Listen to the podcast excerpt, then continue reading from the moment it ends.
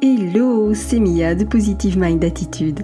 Après un parcours de plus de 4 ans et demi avant de connaître enfin les joies de la maternité, j'ai décidé d'associer mes compétences professionnelles de thérapeute à mon vécu personnel lié à l'infertilité et la PMA pour accompagner les femmes en désir d'enfant et leur permettre de reprendre le plein pouvoir sur leur fertilité.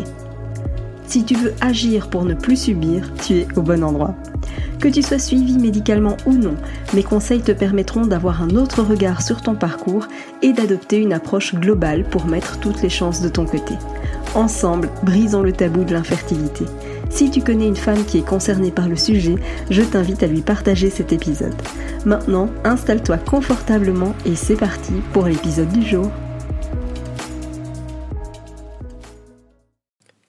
Remonter la pente quand on est épuisé par ce parcours cette question, je la reçois hyper régulièrement et j'avais de ce fait envie de te réaliser un épisode de podcast sur le sujet parce que je sais à quel point ce parcours est compliqué. Je sais à quel point c'est pas évident dans le sens où euh, je suis sûre et certaine que chaque mois c'est la déception pour toi.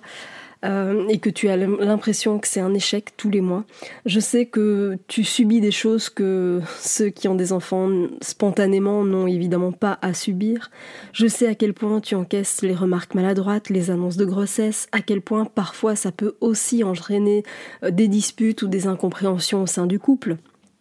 Et ça, j'ai envie de dire, la liste, elle est encore longue. Ce ne sont vraiment que quelques exemples de ton quotidien, parce que à ça s'ajoutent euh, les rendez-vous médicaux, etc., etc., les pathologies, enfin, il y a énormément de choses. Clairement, l'infertilité, c'est une source de stress énorme. D'ailleurs, je ne sais pas si tu le sais, mais il y a eu des recherches qui ont démontré que le niveau de détresse des personnes qui souffrent d'infertilité est comparable à celui de patients qui sont atteints d'un cancer. Je ne sais pas si tu réalises, je ne sais pas si tu imagines à quel point l'infertilité est quelque chose d'hyper stressant.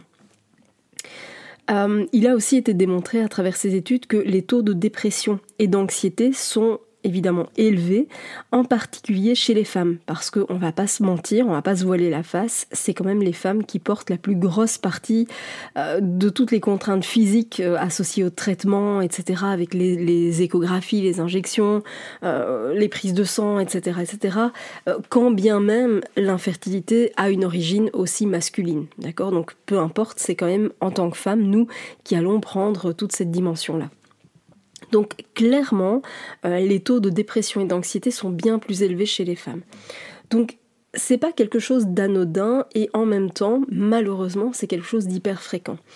L'épuisement, c'est alors je voudrais pas dire que c'est euh, un état normal parce que tu ne devrais évidemment pas avoir à être dans cet état-là, euh, mais c'est quelque chose de très courant. Alors bien sûr que le fait d'être soutenu, d'être préparé, d'être guidé va justement t'éviter d'être dans cette phase d'épuisement. On est bien d'accord. Mais c'est vrai que je précise aussi une chose, c'est que l'épuisement, Évidemment, il peut être physique à travers toutes ces, toutes ces injections, euh, parfois ces horaires aussi où tu dois te lever très tôt pour arriver au centre et, plein de choses. Évidemment, il y a un épuisement physique euh, qui est manifeste, mais il y a aussi un épuisement émotionnel. Et ça, on ne le voit pas toujours. Et d'ailleurs, on est parfois doué nous-mêmes pour nous mentir et pour se dire que non, finalement, ça va, on tient bon. Mais en réalité, pas tant que ça. Alors, si tu y est justement, si tu es épuisé, si tu as vraiment cette impression d'être à bout, d'être épuisé par ce parcours, qu'est-ce que tu peux faire? Eh bien la première chose à faire, c'est de prendre soin de toi. Alors, il y a plusieurs choses que je veux dire par rapport au fait de prendre soin de toi. La toute première chose que je veux dire, c'est que prendre soin de toi, ce n'est pas de l'égoïsme.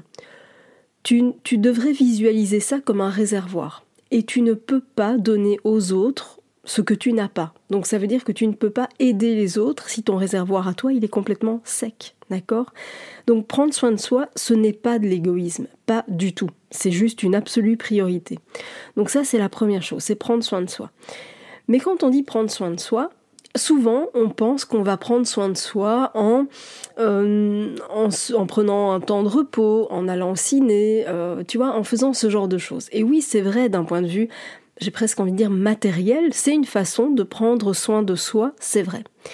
Mais il y a aussi toute la dimension émotionnelle.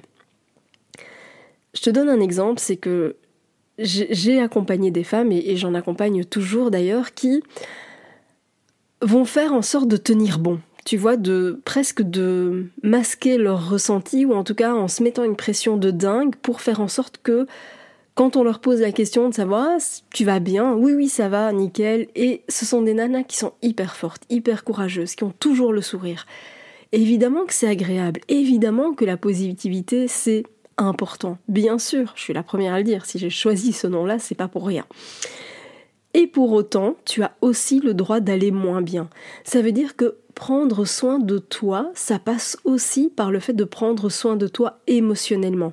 Ça veut aussi dire euh, parfois accepter de ne pas aller bien, ça veut dire accepter qu'il faut décliner dans certains cas des invitations parce que tu sens que pour toi c'est pas le bon moment, euh, sans pour autant avoir à ressentir la culpabilité, etc., etc. Tu vois? Prendre soin de toi, oui, ça peut être matériel, bien sûr, mais c'est aussi et surtout émotionnel. Et ça, parfois on ne le fait pas du tout. Donc j'attire vraiment ton attention là-dessus. Ensuite, c'est d'exprimer ce que tu ressens, d'exprimer tes sentiments.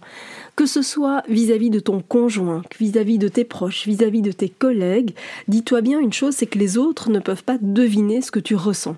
Surtout si tu as pour habitude de faire en sorte que tout aille toujours bien, d'être forte et courageuse devant les autres, etc., etc. Ça va pas être évident pour eux de deviner qu'à un moment donné, tu as besoin d'aide. Ça va pas être évident pour eux de deviner qu'aujourd'hui, t'as pas le moral. Donc vraiment, apprends à exprimer tes sentiments, apprends à exprimer tes doutes, tes peurs, tes angoisses. Alors l'idée, évidemment, c'est pas forcément de, t'exprimer comme ça vis-à-vis de la terre entière, pas du tout. Mais quand tu sens que là, tu as besoin d'un soutien plus important de la part de ton conjoint, que tu as besoin peut-être euh, euh, que tes collègues se montrent un peu plus flexibles, ils peuvent pas le deviner. Donc c'est vraiment à toi d'exprimer tes besoins, d'exprimer tes sentiments. Je t'invite aussi bien sûr à pratiquer une activité physique parce que je t'assure que ça fait un bien fou. Euh, de te déconnecter du mental. Tu vois, le fait d'avoir une activité physique, ça t'empêche de ruminer. Et quand tu es épuisé par ce parcours, c'est clair que t'as pas forcément envie de te bouger. Et pourtant, une activité physique douce est juste idéale pour te ressourcer. Alors ça peut juste être euh, d'aller te balader, d'aller marcher un peu. Et si tu le peux d'ailleurs, va marcher au milieu de la nature. Ça fait un bien fou, ça permet une déconnexion totale ça va te, ressourcer en fait. Alors je sais que ça peut être bateau hein, de se dire oui, se reconnecter à la nature, oui, ok, mais fais-le et tu verras les bienfaits que ça peut procurer. Si en plus tu as la chance d'habiter pas trop loin d'un espace plutôt sympa, euh, type plage ou, que sais-je, eh bien profite de, de ta localisation pour le faire. C'est, ça fait juste un bien fou.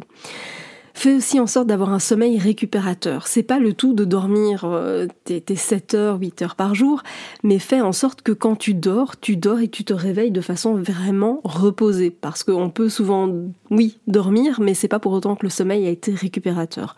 Or, le sommeil joue un rôle énorme aussi dans ta fertilité, donc fais attention à avoir un sommeil récupérateur.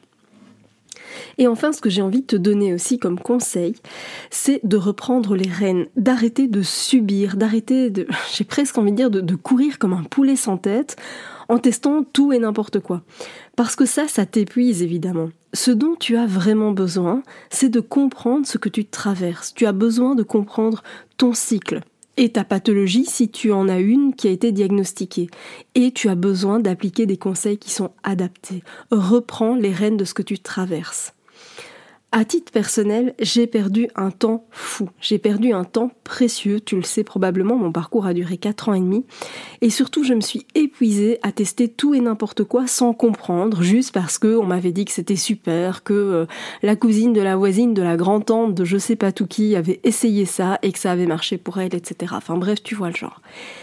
Je me suis épuisée à faire tout ça. Je me suis épuisée à écouter des gens qui n'étaient même pas passés par là eux-mêmes finalement et qui ne savaient absolument pas ce que je pouvais ressentir.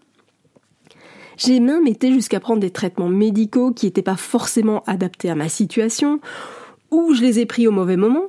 Euh, j'en ai parlé hein, dans, l'épisode précédent. Euh, je pense que j'en ai parlé sur euh, l'épisode d'avant euh, qui était l'épisode euh, consacré à la culpabilité, j'ai pris en fait des, des, traitements qui certes m'étaient prescrits par le corps médical évidemment, mais le corps médical n'ayant pas pris le temps de m'expliquer euh, exactement à quel moment, etc. Tu sais, ils ont toujours l'impression qu'on doit rentrer dans une case. Et quand tu rentres pas dans la case, c'est compliqué. Et donc voilà, on m'avait dit tu fais ça à partir de tel jour, etc. Et en fait, moi, mon ovulation, elle n'avait pas encore eu lieu. Donc tous les traitements que j'ai pris pendant des mois, eh bien ça m'a flingué mon ovulation et je ne veux pas que tu fasses la même erreur parce que tu vois quand on est dans le fait de subir, eh bien ça épuise. Alors déjà ça flingue les, chances de réussite, ça c'est une première chose, mais en plus ça épuise parce que on a en gros l'impression de pédaler dans la smoule. Tu vois, j'ai enchaîné les traitements, j'ai commis plein d'erreurs et tout ça, ça m'a épuisé. Et ça m'a épuisé aussi bien physiquement que moralement. Et ça, c'est vraiment quelque chose que je tiens absolument à t'éviter. Je veux que tu évites de faire les mêmes erreurs que moi. Et ce que je veux faire, eh bien, c'est te permettre de gagner un temps précieux sans avoir à être épuisé. Si c'est ton cas, si tu sens qu'il y a des choses que tu peux mettre en place, eh bien, je t'invite dès maintenant à cliquer sur le lien qui se trouve dans la description de cet épisode pour rejoindre le programme d'accompagnement. Merci d'avoir écouté cet épisode jusqu'au bout. Si tu veux aller plus loin et bénéficier de plus de conseils, télécharge maintenant mon guide offert sur positivemindattitude.fr. Pour encourager ce podcast, merci de mettre une note et ou un commentaire sur ta plateforme d'écoute. Je te dis à très vite pour un prochain épisode.